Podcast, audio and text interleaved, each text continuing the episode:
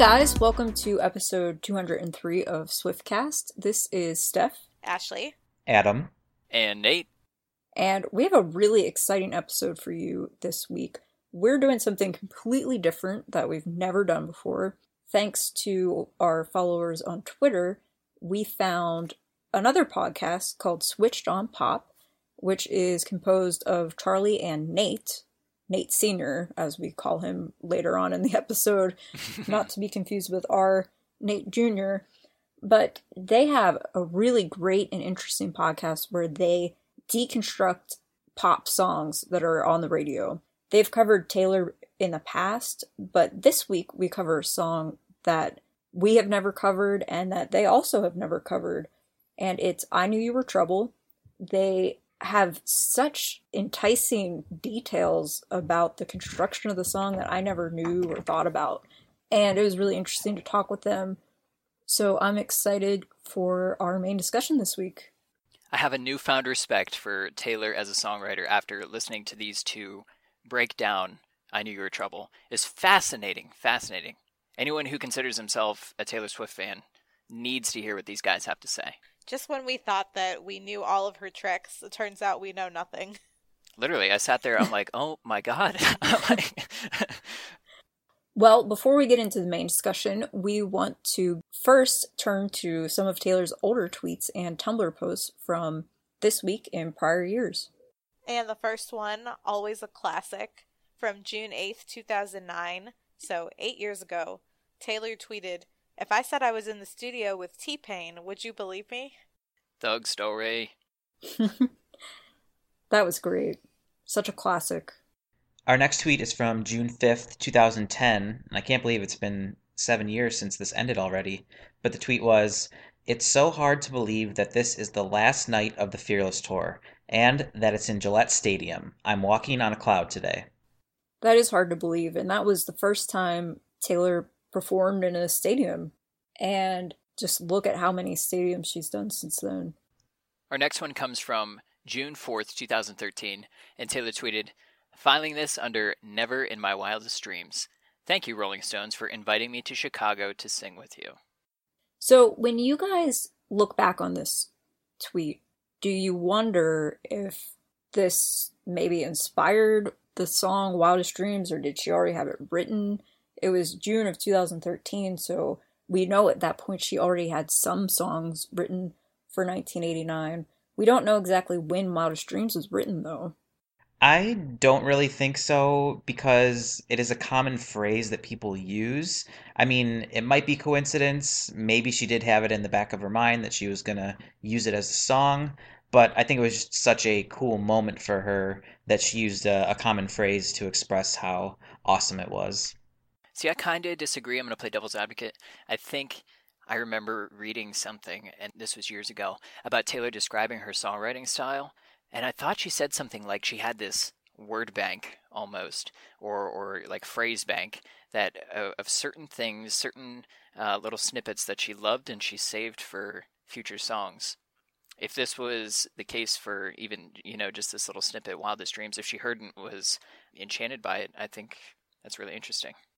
Oh, you know, I actually I remember that article too. She said she kept all of those phrases in a note on her phone. She would just, when she thought of a new phrase or something she thought would work in a song, she just typed it into the notepad on her phone. Okay, yeah. So I didn't just dream that. Okay, good. no, and I remember she said something like she was on a boat. I don't know why I remember this, but she said she was on a boat when she came up with it's going to go down in flames and she entered it into her phone. It's kind of scary that she thought of that when she was on a boat. I don't know if she thought Yikes. the boat is going to sink or something. Oh, that's funny. So yeah, I don't know. I just always wondered that maybe after she tweeted that, she thought, "Oh, that's wildest dreams. Maybe I could use that in a song somehow."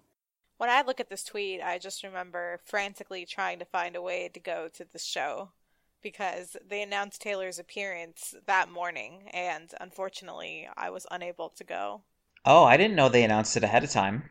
They did. There was an article basically promoting it, which the show was already sold out, so I'm not sure why they did that. Obviously, Taylor doesn't do that with people, but they did. You know, one final point I want to make about this tweet. I wonder if this also inspired the performance when Mick Jagger came out and sang during 1989. Right, she did that during the Nashville dates of 1989. I just wonder if the Mick Jagger grandma was freaking out when this happened. she. oh, that's great. Right, she was the grandma who was in Nashville and got to see Mick Jagger. And they did Satisfaction. That was so great. What a good tweet. I love this whole thing. Well, our next one is from June 6th of 2013. Taylor tweeted, Thank you, Tim and Keith, for joining me on stage for Highway Don't Care at CMA Fest. And thanks for the number one country radio fun. And she put that in all caps. And this performance was incredible because she actually started this performance out by singing part of Tim McGraw acoustically. And then all of a sudden, Tim and Keith came out. And I was there and I was crying. I thought you were there. I could not handle it. I remember there was this little video short that came out after she had this performance of her a long time ago. Uh, I'm talking like Sundress Taylor singing Tim McGraw, and then it transitioning into this, uh, in this case, Red Era Taylor singing Tim McGraw. And of course, it was like the most popular thing on Twitter for I don't know how long. I mean, everyone was just breaking down because of it. That was an amazing clip. And I feel like that was such an underrated song and didn't get a whole lot of publicity. And maybe that's because it was between albums and it wasn't on her album. But it's a great song. I always enjoy it. It is a great song, and it is the last song Taylor had on country radio. Our next one is from June 5th, 2014. Super weird how all of a sudden everyone is busy when I text them, hey, want to come over and have a Scrabble tournament? Taylor, I would go to your Scrabble tournament. Absolutely. This is so funny because I remember this is when she was finishing up the Red Tour and she was traveling internationally. And there's a photo of her walking through the airport with a Scrabble board. So she actually took it with her. Oh, yeah, I was going to ask. I feel like she's never talked about or tweeted about Scrabble before, so I guess she does really play. Yeah, she has. It looked like a custom wooden kind of board it looked fancy. Wasn't it something that her mom gave her for Christmas? Something like that? I think. Because didn't she tweet or something about how she wanted cat toys and a Scrabble board or something like that? Right.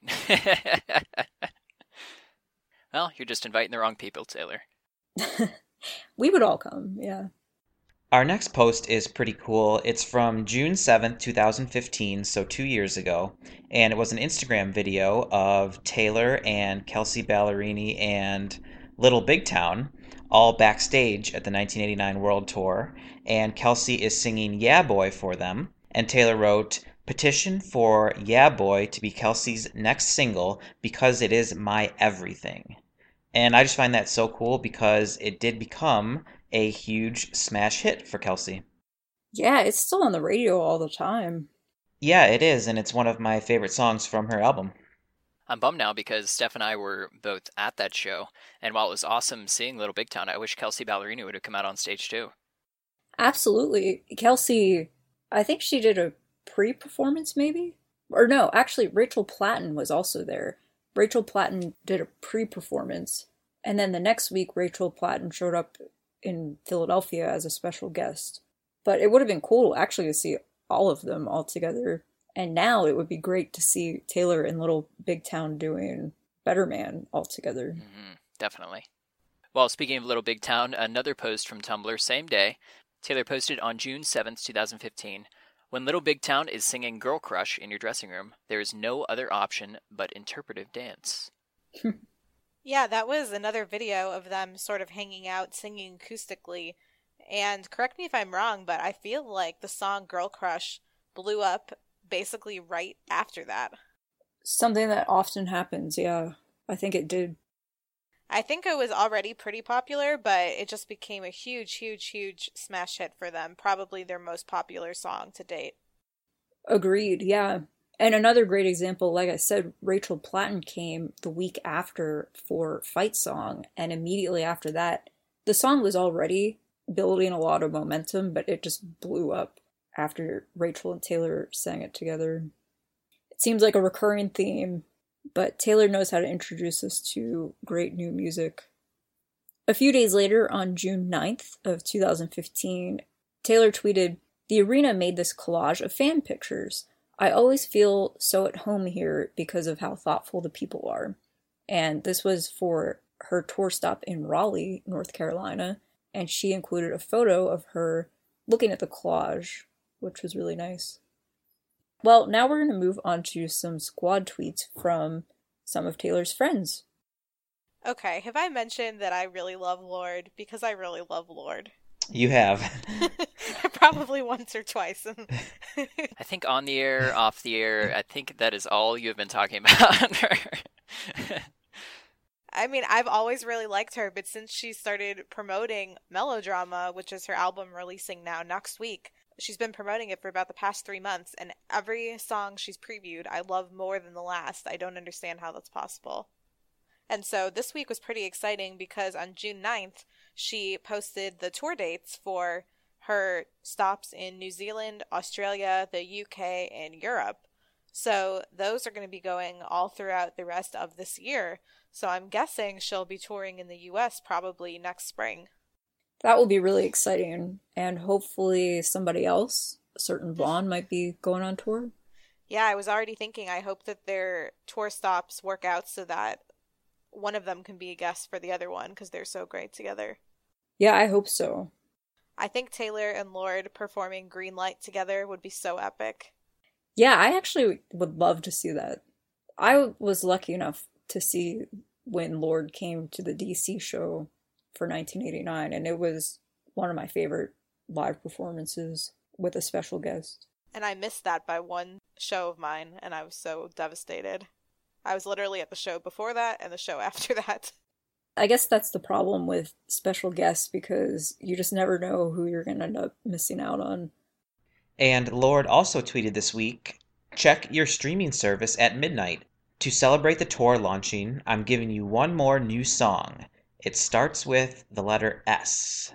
And the song came out, and I have to ask, we'll go back to Ashley again. The song is called Sober, right? Yes. And how is it? I have not heard it yet. Well, she played it at Coachella in April, so I had already heard the live version and loved it, and the studio version is even that much better. Awesome. And if you follow Lorde on Twitter, and if you follow Jack Antonoff, they've both been tweeting a lot of behind the scenes details about how they created these songs together, and it's pretty interesting. And the official release date for her album is this Friday? Yeah, June 16th. Okay, that's exciting. I need some new music, so I will be checking that out. With the exception of Liability, every single song she's released has been just a huge, like, jam that you could dance to. Every song is so much fun. Well, speaking of new music, uh, Kelsea Ballerini, she just tweeted as well, June 7th, hashtag legends is here. That is Kelsea's new single. Have you guys heard it yet? I have. I have, and I really like it. And she also performed it at the CMT Awards this past week. A lot of people on Twitter, since as we know, Taylor and Kelsea tend to share a lot of fans, were comparing the I guess the message of the song Legends kind of to Long Live. Yeah, I can definitely see the connection. That's a very good point. Are there specific lyrics that people point to? I think it's more just the overall message. Kelsea made a post about how this is a song for the fans and about all the great moments that she's gotten to have with them in her career so far. And it's just a lot of the song is just about achieving milestones and like looking back and I think just as a theme, it just feels very similar. Oh, wow. I haven't gotten a chance to check it out yet. It's on my list. I've heard such great things about the song. It sounds like it will be a huge hit for her. Well, that's all we have for the squad tweets for this week. And we do have some exciting pieces of news. Not very much news, but really very exciting. It's always great when Taylor re-emerges and we're able to actually get something we can sink our teeth into. Exactly. And so this week was huge because first, Taylor had 100 million song certifications from the Recording Industry Association of America. What this means is that she has officially been certified for moving 100 million song units. It's a big deal. Yeah, I ended up reading, I think that the only other person that has moved more is Rihanna, which makes Taylor the second person ever to pass 100 million song units. That's incredible. So, in celebration of that, it was announced this past Thursday, June 8th, that at midnight, Taylor was going to be putting her entire collection of music on all streaming services, which is huge because she removed her whole collection around the time 1989 came out. Yeah, almost three years ago is when Taylor wrote the article for Wall Street Journal where she decided to remove her songs from streaming. But I think the the biggest piece of news here is that Spotify has reached an agreement to pay $21 million to songwriters and publishers. And I'm 100% convinced that Taylor's decision to stream her music is because of Spotify's agreement to pay the publishers and songwriters. So this just illustrates once again the profound and huge influence that Taylor has on the music industry as a whole. It's so great. I've always agreed with Taylor on the point that artists need to be fairly compensated for the work that they're doing, basically. And it, just goes to show, just like you, Steph, how monumental it is that an agreement like this could be made. It's fantastic.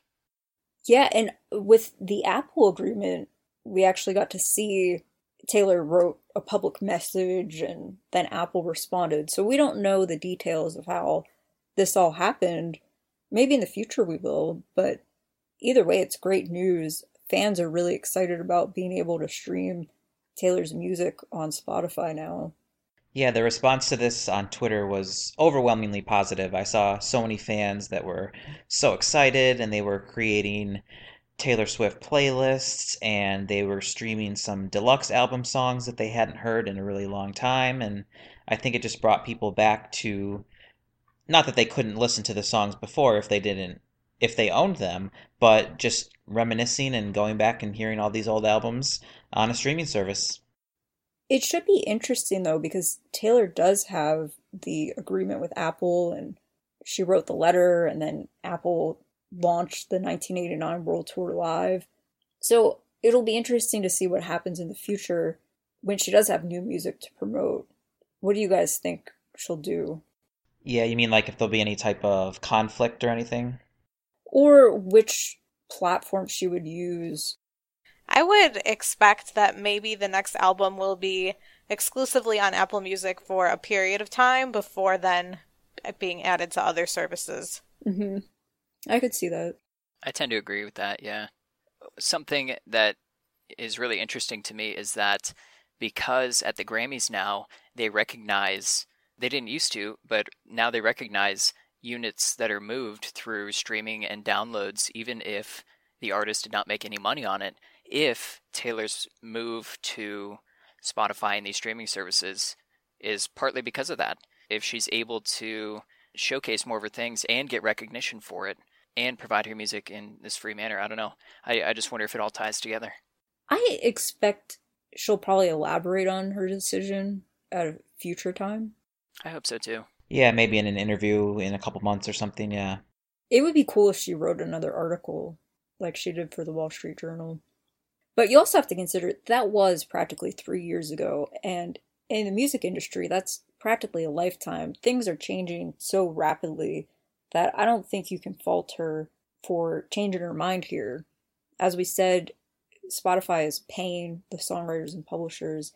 And if you just look at the way the music industry and the way people get their music these days, it's changed so much so quickly.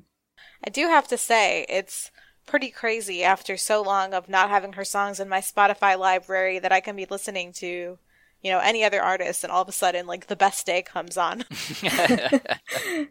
and they even have the Speak Now World Tour Live album, so I have that in the mix now, too. Yeah, that's awesome.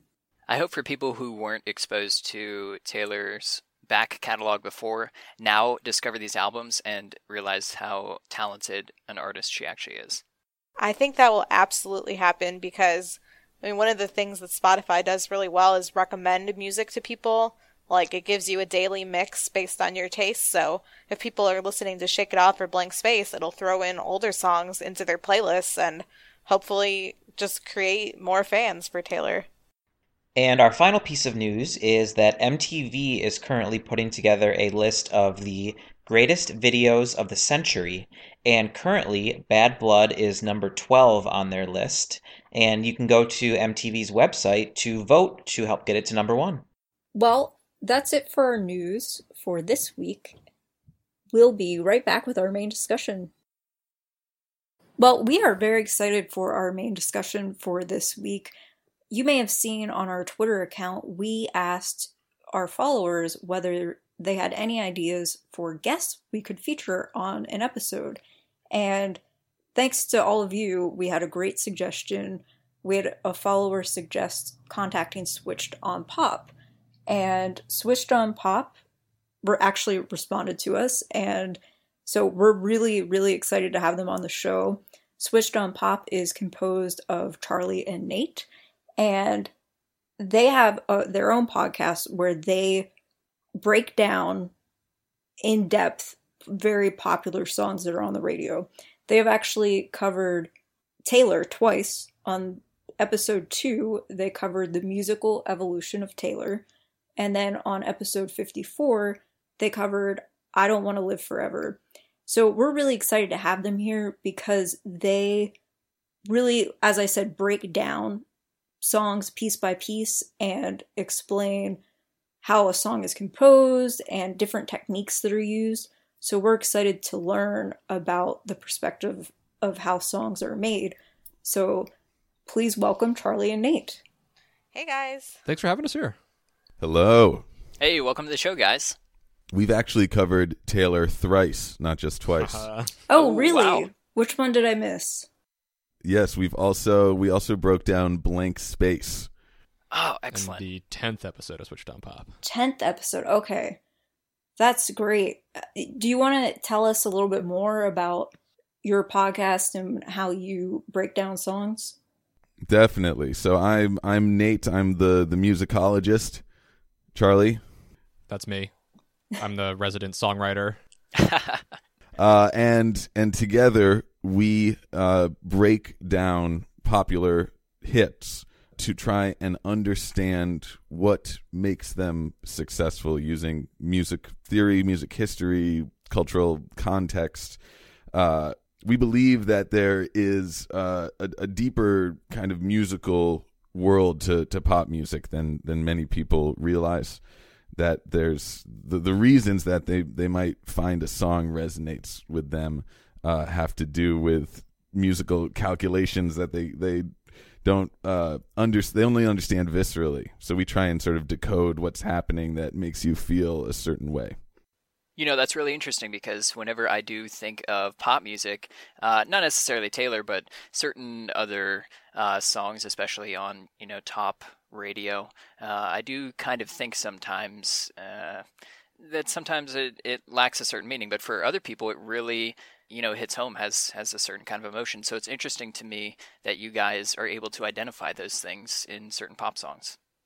I just have to say that uh, decoding Taylor's music is incredibly rewarding because even songs that I might have let pass by, they were just sort of in the background, I hadn't paid attention to them. Every single time I sat down, learn them on the piano, and get into the meat of the songwriting, it is always rewarding. She is there's so many nuanced little details that make her songs pop, and um, just so fun to celebrate. yeah and i'll say I'll, sorry i'll just say too that taylor really we, we're very indebted to her because she helped put us on the map our second episode was about her and that was a huge jump for us because of the passion of taylor swift's fans and and like commendably i think their desire to to understand more about the craft behind her music like that that was really encouraging for us we were like totally buoyed by the swift what do you call f- fans of taylor swifties Yeah, exactly. Swifties, yes, the Swifties buoyed us to our middling success in the podcast world now. yeah, especially shout out to the uh, Reddit Swifties. Yeah. Oh, that's awesome. We've been trying to interact with Reddit Swifties as well. When did you start the podcast? We started the podcast. Uh, let's see, two and a half years ago. Is that right, Charles? Yeah, that's right. It was pretty. It was right around when 1989 came out, wasn't it? Yeah, yeah, that's exactly right. So, and and that's and I'm glad you pointed out because that was like very fortuitous timing, and because I don't want to overstate the importance of that record, but I, I felt like it was this moment where uh, people were really engaging with the most popular songs on the radio in this really like deep and systematic way. Like people took that album very seriously, even as it was also this mammoth, you know, chart busting commercial success. Yeah. So we we were maybe poised to take advantage of that moment to be like, oh, people are listening to like Taylor Swift really intensely. Let's like, you know, capitalize on that momentum here. Hmm. Well, after Switched on Pop reached out to us on Twitter, we also asked our followers which song you would like to hear them break down. And we did a quick poll. New Romantics actually won the poll, but we as a podcast, did our own breakdown of New Romantics on episode 99. And because we've covered that before, and this is our first time having switched on Pop as a guest, we wanted to cover a song that we've never covered before. And so we went with the runner up, which was I Knew You Were Trouble. And I Knew You Were Trouble, Ooh. as Charlie and Nate mentioned, is really important because it permanently marked Taylor's place on the pop charts. And so we thought this would be a great song to discuss for this episode. And when it came out originally, our podcast hadn't yet started, so we really, though of course we've talked about it in other contexts, never got to do an in depth analysis of it. So this is unfinished business. I'm so excited to get to do that with you. Yeah, I to me anyway, uh, between New Romantics and I Knew You Were Trouble, I mean both are great, but to hear the whole breakdown of I Knew You Were Trouble about all the musical elements and things, I'm just very excited to hear what you guys have to say. So do you want us do you want us to kick it off? Yeah, that sounds good. Well, I really liked what you said about Trouble being a pivotal moment for for Taylor, really marking her uh, transition into being a mainstream pop artist because that is in many ways what this song is all about. It's the crossover from country into pop by merging her country sound with a modern electronic dubstep sound.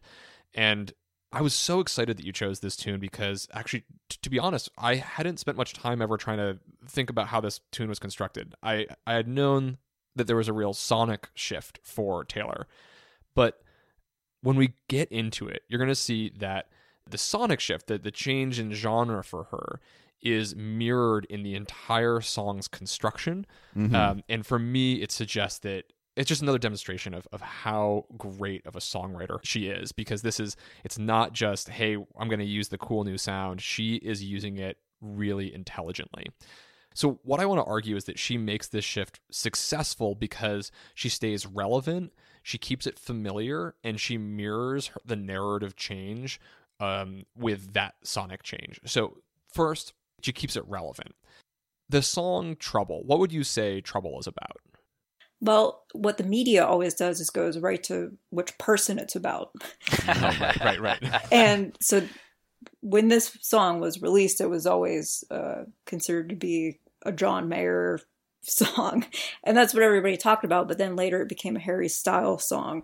But as podcasters, we try not to pay any attention to those kind of things. And so for me, it was really just about a narrative of something Taylor experienced in her life where there was someone in her life who she knew she shouldn't be involved with, but she got involved anyways. And she placed some of the blame on herself, which I think is great because another thing the media always says is, is that Taylor plays the victim all the time.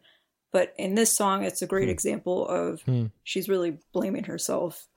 Yeah, she's moving beyond the romanticized love story narratives uh, about romantic love and into a more complex adult uh, world of relationships in which she enters a relationship that she knows is trouble from the very beginning, right?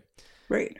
And what she, one of the first interviews that she gave about the song when it was released was her explaining that she said, when you hear this song, it will sound very chaotic, kind of like the many hmm. different mm. emotions that a relationship can sometimes be.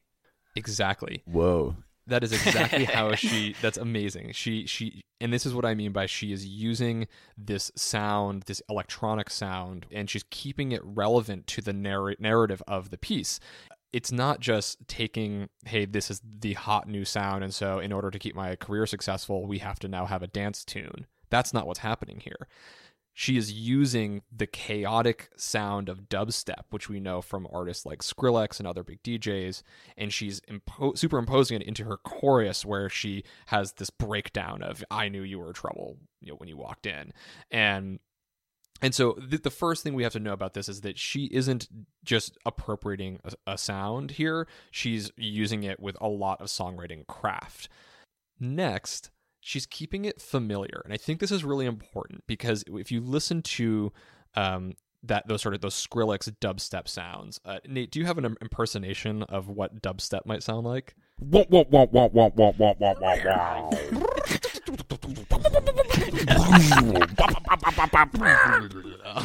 exactly. That was amazing. accurate. and and it can be really disorienting, disturbing. Uh, it can be exciting, but she makes sure that she uses this sound under really familiar chords and melodies. Uh, the chord progression to the song is one of the most familiar chord progressions in all of pop music. Um, she's in the key of F sharp major to begin with. She moves down to a C sharp major. She goes to an E flat minor. And then finally to B. This is called the one five six four chord progression. Yeah. Nate, how many songs have been written in this chord progression? Um, too too many to to count. I mean, Taylor likes to use these very familiar chord progressions, um, but then she often upsets them in a ways to sort of defamiliarize them. So, we'll, see, well, I'm curious to see how she does that in this song. Now, is there a reason that these songs use that one five four six progression? Is that is it does it just resonate with people? Is there a reason that so many songs use this?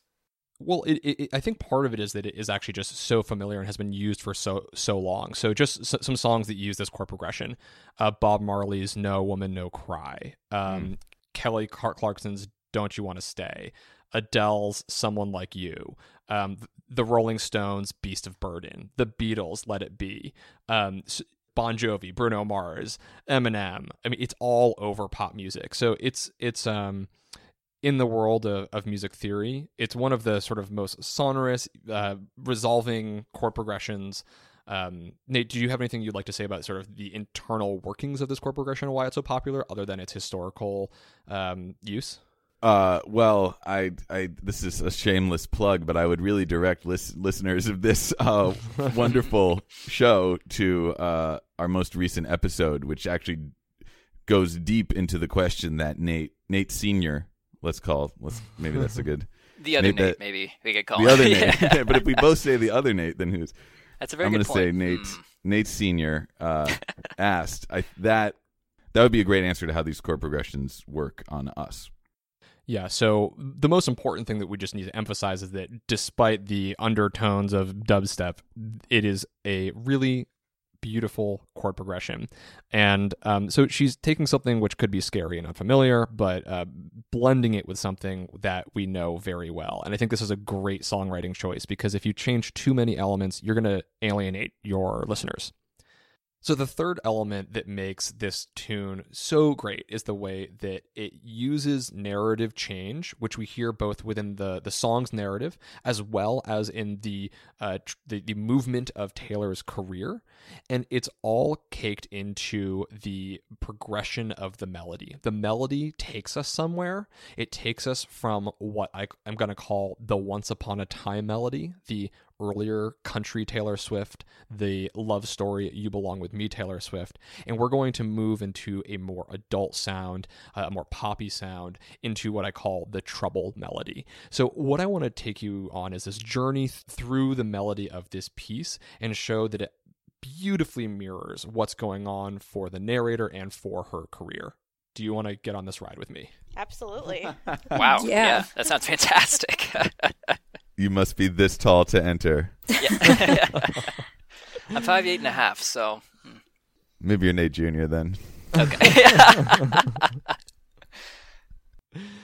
um, what I want to establish is that the song has these two different um, feelings to it. One is old Taylor, Once Upon a Time Taylor, or should I say younger Taylor, Once Upon a Time Taylor. And this is the in, the the verse and the intro of the of, of the piece where she's reflective. Um, she opens up with the lyric "Once Upon a Time." She later is going to move into that that that new state, the more mature Taylor. Um, but let's start with "Once Upon a Time." It's the very first thing that we hear in this song, and she sings "Once Upon a Time" over this melody that goes.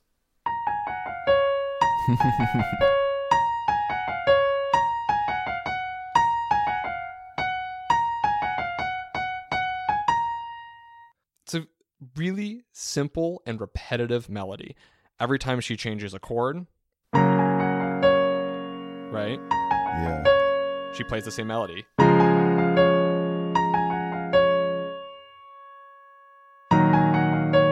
Right?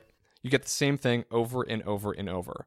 Why is she doing this? Because she wants to drill it into our ear. And if we haven't gotten enough of it, she has to go. What is she doing? She is constantly reaffirming the major tonality, that we are in a major happy key, right? So she constantly is restating, here we are, we're in this happy key. And what's more is that it's referencing her prior work. What would you say is one of her most popular songs throughout her entire history? Love story. Love story, you belong with me. Definitely. Those two, definitely. And and so here she is referencing You Belong With Me because they are both in the same key. They're both in F sharp major, and you'll hear that's You Belong With Me. Right? And this is Trouble. Very similar to That is so interesting. I'm grinning ear to ear right now. so so and, and, and what what a brilliant thing to do. She sings once upon a time and immediately by being in the same key and using a similar melodic progression is referencing her entire prior work, her entire career arc up until this point. And Well- she wants Yeah, go ahead. Well, I was just gonna because I, I thought it was interesting that the Swift podcast all came back with Love Story because to me, Once Upon a Yeah. Time might also index with Love Story. Like, Yeah. Does she have any other songs that use that phrase Once Upon a Time or have that sort of fairy tale quality to them? Well, she has quite a few. The first one that came to mind was her song Forever and Always from the Fearless album. Hmm. I don't know if you guys are familiar with that one. I'm not, but that's that's an early album, so it's definitely in her her early career. Once Upon a Time is the first line of that song. Oh, oh, interesting. wow. Okay, so she's this is everything here is deliberate, right? But I never once thought about the fact that those songs had the same opening line. no, and I never thought about Once Upon a Time. Now, talking with you, it makes me think that she was referring back to a song like Love Story or You Belong With Me and showing she's still the same Taylor, but she's making this huge change. oh yeah. Yes. Totally. I never Yes, thought of that before. Definitely. when you said fairy tale as well, that it, it made me think of the song "Today Was a Fairy Tale," where it also has that whimsical kind of uh, tone to it. And that's also an, an earlier song. yeah, and really, all the way up until the Red album, I would say like 90% of what she did had the fairy tale aspect to it. I mean, Yeah. on Mm. Speak Now album, en- Enchanted, And that's what she went for too. yeah, it was always a recurring theme. right. So if she's referencing her prior work, what's going to happen next? She's going to subvert our expectations. She's going to take us somewhere new. And she begins to do that in the pre chorus of the song. This is where she sings, And he's long gone when he's next to me, and I realize the blame is on me. And we take a little bit of a melodic shift here. She sings,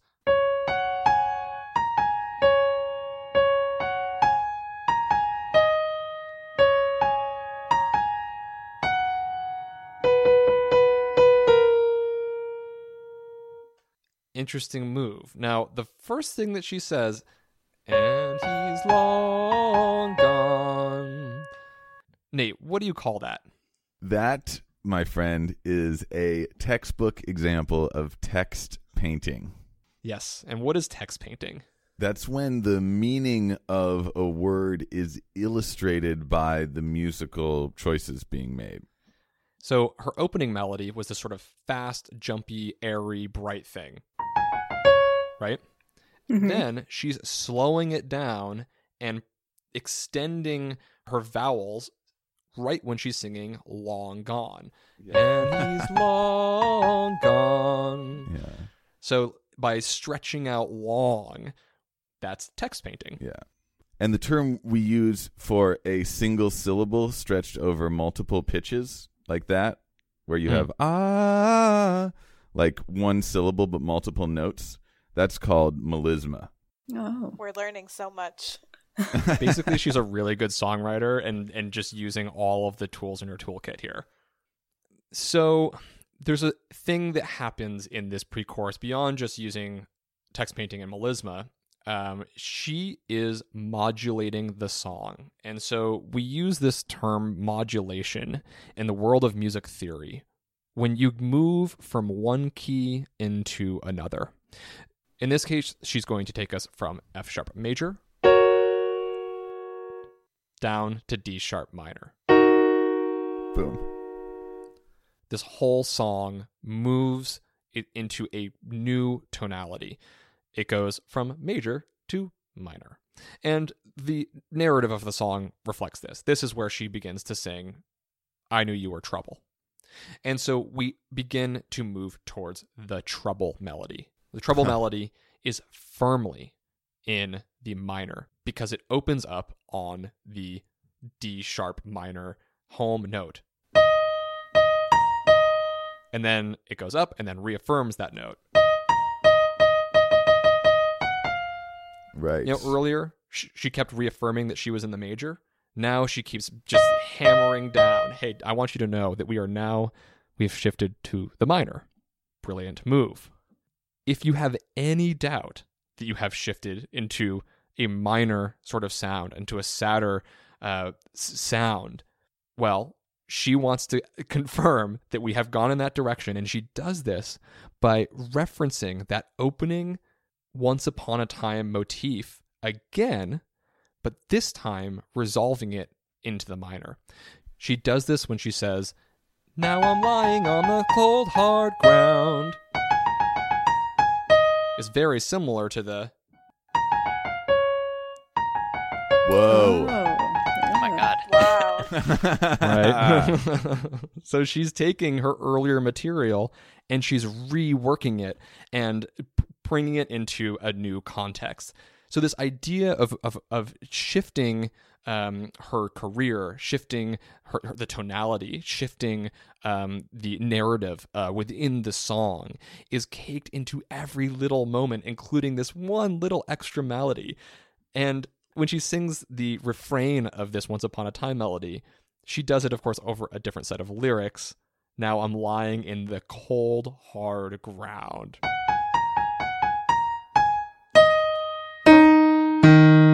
Very clearly taking us down into that minor tonality. So, we have gone on an incredible journey with Trouble Mm.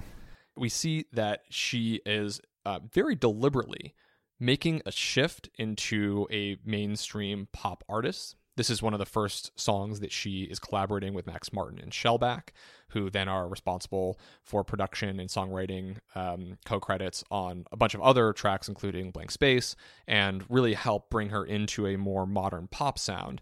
So she's making that choice as an artist, and she's doing it by incorporating new sonic elements, the sounds of dubstep, but she's doing it by keeping it really relevant. She's using that sound to mirror the shift in narrative, the shift from love story into trouble. So this is a song that uses it well. It's not misappropriated in any sort of way.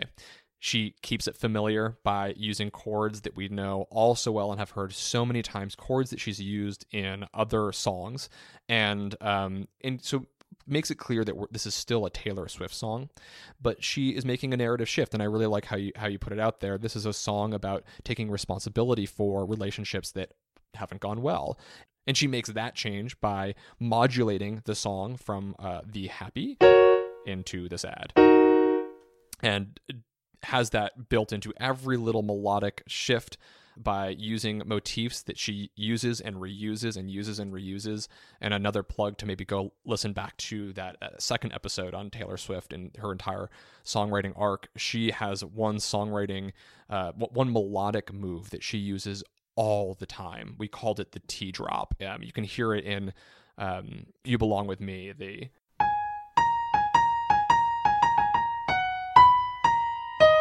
this thing. That little mm-hmm. melodic move is is a, is a sound that she uses all over the place. There are a bunch of songs across albums. And so what I loved about going into Trouble was seeing that this is not um, basically what we've discovered about Taylor over and over again is that she makes really conscious choices that every little melody is there to reinforce either the narrative arc or career arc or just obviously sound beautiful as well um, but everything made very deliberately. And so as i said i hadn't gone much into trouble a few days ago. Um, in preparation for this episode it, it, it is just like any other taylor swift song it emerges into incredible depth. It bears great fruit. It is such a beautiful tune. The more we dig into it the more we see that she is a great songwriter. It's amazing to me how one of the ways that she's been able to, I guess, retain her fans is by presenting these melodies that we're familiar with over and over again without us even realizing that she's doing that. Because I never consciously realized that. You don't need to. It just has to be there in the background, and something subconsciously happens where you're like, that's a Taylor Swift song. That's Taylor Swift's mm-hmm. sound. Mm-hmm. Even right. when she moves between genres, um, you still get that T drop um, melodic move that she makes she'll use that same thing. You're like, oh, that's a Taylor Swift song, even though it's really different. I love that phrase, by the way. T drop. That's amazing. so cool. Thanks. Yeah, we're so eagerly anticipating her next album to see if they're we're like ready to go do metal detection for T drops through the whole thing. Yeah. Do you all have any uh, inside intel, and we're going to hear some new stuff?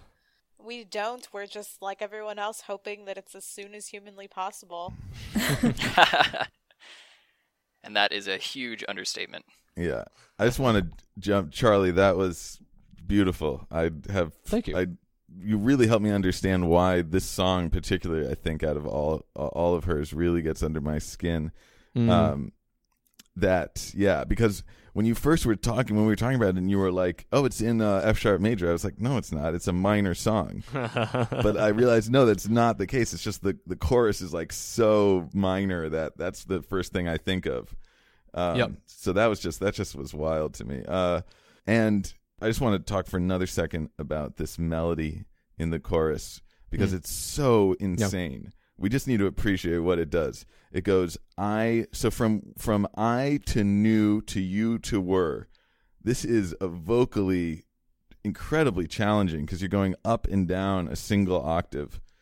You know, that is down from one note up to a note that's 12 chromatic pitches higher and then back mm. down in the space of like no time. Right. No, like I can't. I, so I the... can't do it at all. Yeah, just I mean, it's just it's so cool. It's so cool. And then the rhyme scheme is really interesting on top of that. So the first time we have we have the low I, the high new, and then a low U, and then a high were. So there's kind of this internal rhyme between new and you connected mm. by an octave.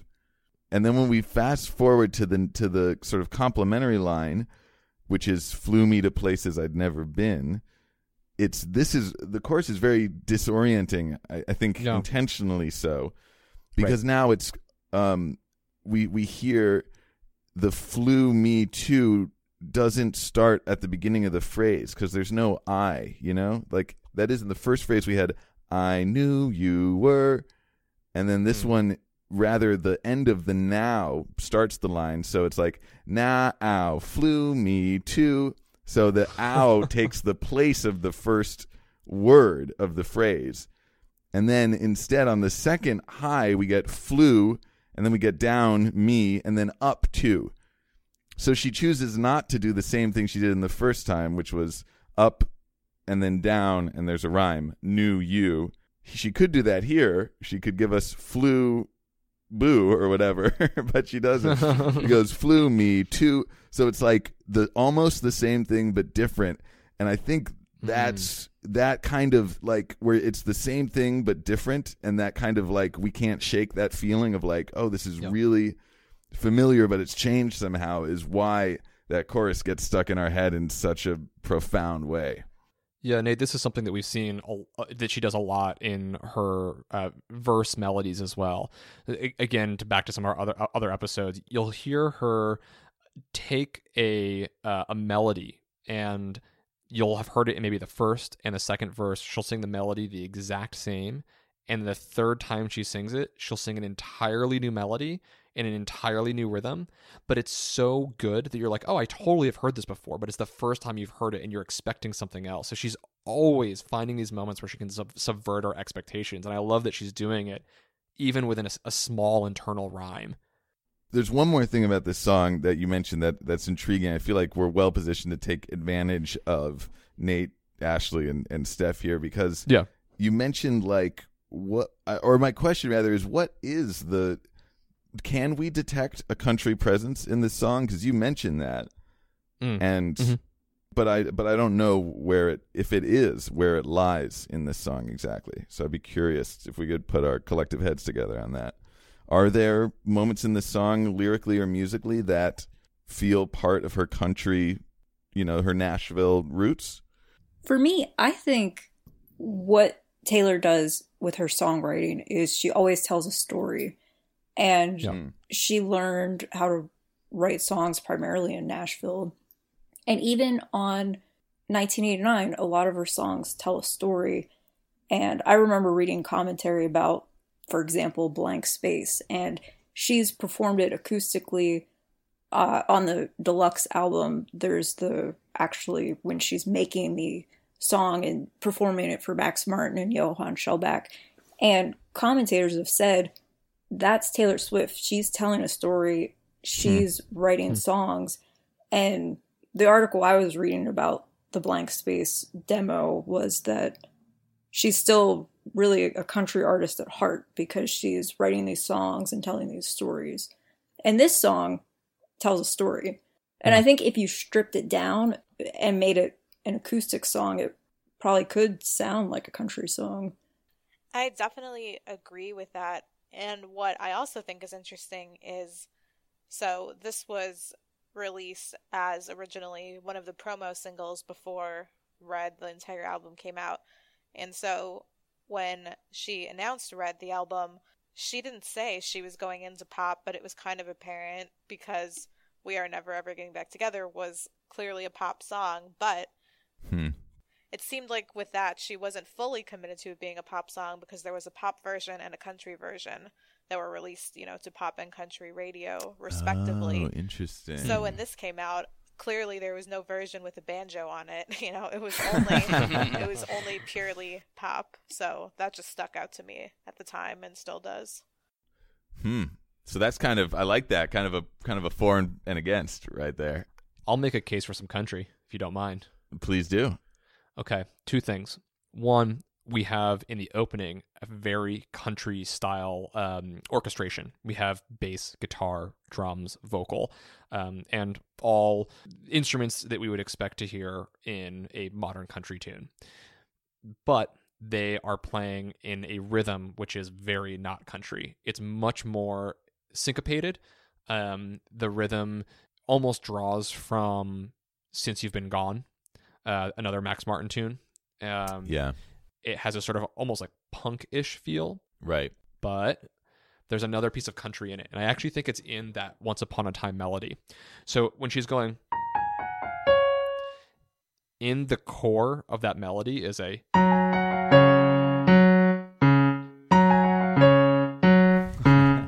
that movement from the home note to the, the, the first note to the fifth note is a is a very country sort of move. So I think that there's a little bit of that one five country sound um, with the the right instrumentation, but really stripped down and, and, and put into a, a new context with a different kind of rhythm. Mm. Do you think that's a product of Taylor having such a background in country songwriting, or do you think that that was intentional for uh, to illustrate the old uh, Taylor, so to speak, the Once Upon a Time Taylor, as, as you've put it? Nate's not convinced. I find the I find the first uh, argument convincing, and the second, uh, I'm I'm skeptical. Isn't there a kind of uh, analysis in music theory where you break down a melody to its uh, sort of core of the strong notes that are happening in it? Um, yes, yeah. And to a certain degree, couldn't you say that there's a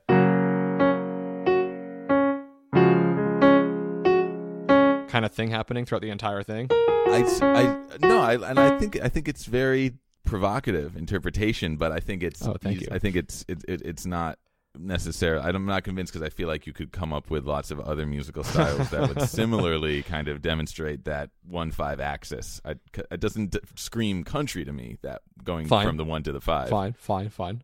I have one more for you though. Okay, what's that?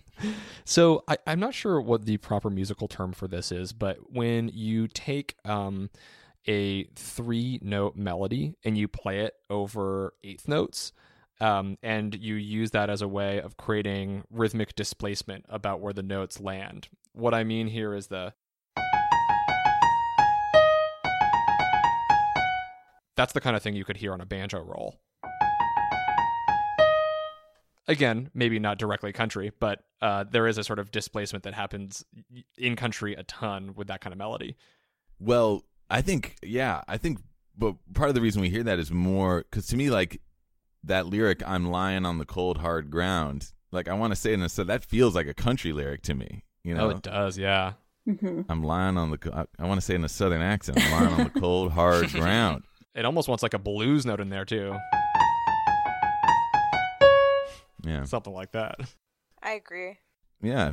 It's interesting. I mean, I think going back to Nate, what Nate was asking is like, in a way, it's hard to to say what's intentional and what's Yeah, not. I mean, what's just her doing what what she's nat what she's feeling, what she's being called to, or what she's feeling commercially, you know, moved to do. But the fact is that her success is is probably in large part indebted to her unique ability to merge these country influences with these pop influences. I mean, there's like hardly anyone else who's able to do that so successfully.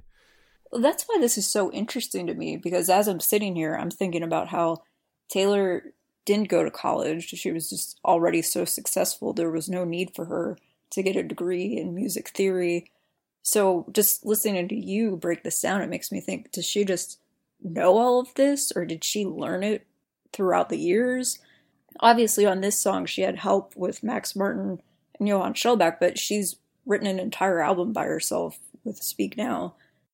I wouldn't want to speculate about what exact musical background that she has, but she's clearly very versed musically. Um, so she might use slightly different language to describe the same thing that Nate and I might use because we like to talk a lot from uh, the point of view of like 18th century classical music, which is sometimes uh, a, sort of a, a ridiculous thing to superimpose onto modern pop music. But uh, I think she's making but, but by the kinds of melodic choices that she's making here by refer- by creating a motif referencing it again putting it into a new key it's clear that she is very I, I believe deliberate in a lot of the choices that she's making as a songwriter. It is surely helpful that she gets to work with some of the best producers and other songwriters in the world. Not to say that she is taking their music but rather she has gotten she's received probably the best music education you can by spending so much time in the studio. So I, I believe that she's is quite musically versed. I don't know, Nate. What do you think? Yeah, I I agree with what you said, Charlie. I couldn't put it better myself. Thanks. She did say that when she wrote Red, she felt like an apprentice because she was collaborating with all of these great musicians. Hmm. And it's a great album. So, one other question. I don't know if you've ever seen the live performance of Trouble, but I feel like she really intensified the dubstep and the kind of chaotic feeling in that song in the live performance. Do you have any comments about her live performance of it? This is where our Taylor Swift knowledge uh, we're reaching the limits because no, I have to say I haven't. I haven't. I'm gonna. I'm definitely gonna go watch it right now. But no, I haven't. I haven't seen her live performance of this. I've seen a live performance, and I, I think that there's a couple of reasons why um, it wants to uh, pop out more and be more rough around the edges. Um, one is that uh, I think that people have already heard the song, and so they their expectations are prepared for the trouble moment, that trouble melody, and that dubstep sound. And I, I think the second reason is that um, on top of being ready for a change and maybe wanting to take us a little further, that sound, that dubstep sound, in a live context is really wants to get people moving. So if I were to perform this tune, I would definitely want to take the verse and bring down the dynamics, bring the volume down on it, make it simpler, a little more sparse. And when the chorus drops, you want that to be the biggest moment potentially another reason is that in recorded music, um, typically you're going to have a similar dynamic range throughout an entire song. The way that songs are mixed is that the volume stays pretty consistent in modern pop from uh, the verse into the chorus. And you, this is done through a method called compression. And I think that um, in a live context, you you want to bring those dynamics out even further. Um, so that, that's that's probably why she she she brought those out. It was people were primed for it. It's gonna it's better in a live context, and in just the context of um uh of live recording ends up usually having more dynamic range than a lot of um uh, recorded music, especially built for streaming. Hmm. That's so interesting to me that you say that because you think about when Taylor puts on these live shows and and you know amongst just the three of us, I mean we've been to I don't even know how many of these of these concerts, but you go to these performances, you thoroughly enjoy them, and the songs that she performs are, are so much different than what you hear on the albums themselves. And it's interesting to think that she has incorporated like calculated elements into these performances to tune mm-hmm. them up or make them better or you know what have you just to sonically and visually I suppose please the audience. I think that's awesome. We've established that she is uh, such a master of understanding where people's expectations and listening is at at any one time, and then playing with it so that we get something surprising. And so she's doing that not just with her melodies, not just in the song construction, but the way that she plays those songs live so that you're not getting the exact same thing. You're getting a sense of something new, something refreshing, something that's going to excite you as a fan. She's very smart in, in making those choices. I don't know about you, Nate, but that's all I have to say about Trouble. Though I, I, want to go listen to it more and more and more because it, just, it is so it's such a rewarding tune. Yeah, no, I'm I, I feel very very satisfied with uh with our breakdown of this one. After hearing all of this, it just makes me wonder how many other strategies we've been missing in every song that we enjoy. Yeah, I think we need to have you on for every single song. Literally every single song. we, we, we, have we, we, can put together a special consulting fee. we, we, would we would in all seriousness we'd love to come back and, and share some more about Taylor anytime. But I would love to know if there's anything that you both are hoping for or predicting or expecting as far as how her sound evolves for her next album because at this point nobody really has any idea what to expect. Oh my gosh. Um, yeah, we're I, I don't know. I, I, I, I don't want to prognosticate, but I just want to say I'm very, I'm, I'm really excited. Yeah, I think we're the same. I'll, I'll, I'll, I'm, I'm more prone to speculation than Nate is. Uh, I think uh, throughout the pop charts that we're hearing a return to more analog sounds away from digital dance sort of sounds. That the the the, the height of electronic music is is sort of probably at its apex, and so we're already hearing with uh, like Harry Styles' new album a return to um, more acoustic instruments, more analog sounds, and I wouldn't be surprised if Taylor were to embrace some more of those sort of sounds, which made her originally so famous. Um, that is total speculation, but I think it would also, I would love to hear more of it because she's just such a good songwriter at her core that even though Trouble's so successful, her songs don't necessarily need the dressing of all that orchestration on top of it. Um, so I would love to hear some more raw sort of acoustic tunes. I think we all would love that. You know, one final point that I want to make just from hearing you guys break down this song is that something that is described about Taylor all the time. I mean, you always hear, what a great singer, what a great songwriter.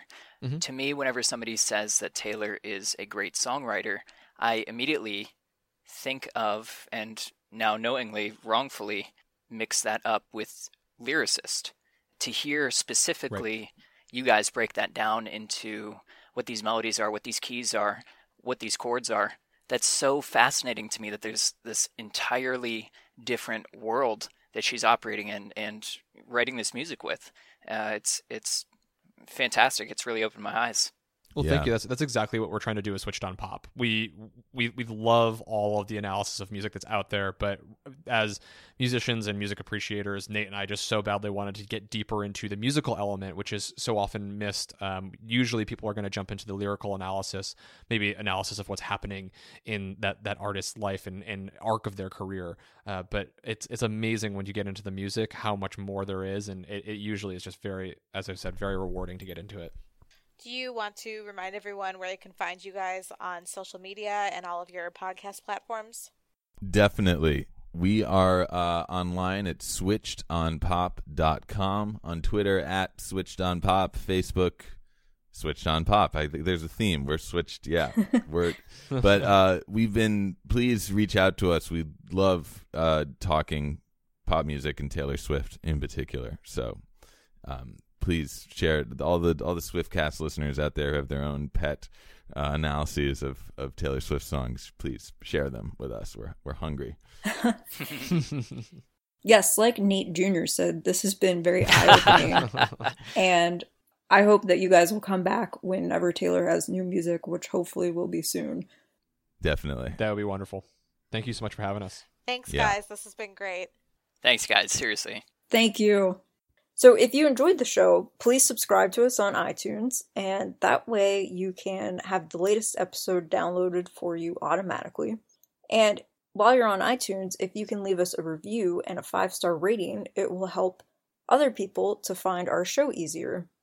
If you'd like to contact us, you can reach us on Twitter at SwiftCast13, and we're on Tumblr, Instagram, and Facebook at SwiftCast13 you can email us at swiftcast13show at gmail.com or you can visit our website at swiftcast13.com. So, before we end the show, I just got to throw that out there. Seriously, when album 6 drops, we need to get those guys back on this show. I would love to hear whatever they have to say about Taylor's new music. And hopefully, all of you will agree now that you've heard this discussion, because I think all of our minds were blown. Yeah, this is something just so different that we've never done before, but really exciting and really such a learning experience. Either way, now I'm going to be just tuning into their show as a fan of them myself, so. Absolutely. Well, we hope to be able to have them on again soon because that will mean that Taylor will have new music. Heck yeah.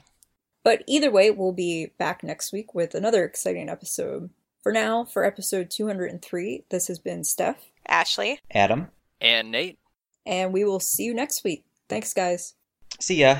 Bye, guys. Later. Thank you for listening to this episode of Swiftcast. Visit us on the web at theswiftcast.com. Swiftcast is not directly affiliated with Taylor Swift, Big Machine Label Group, or 13 Management.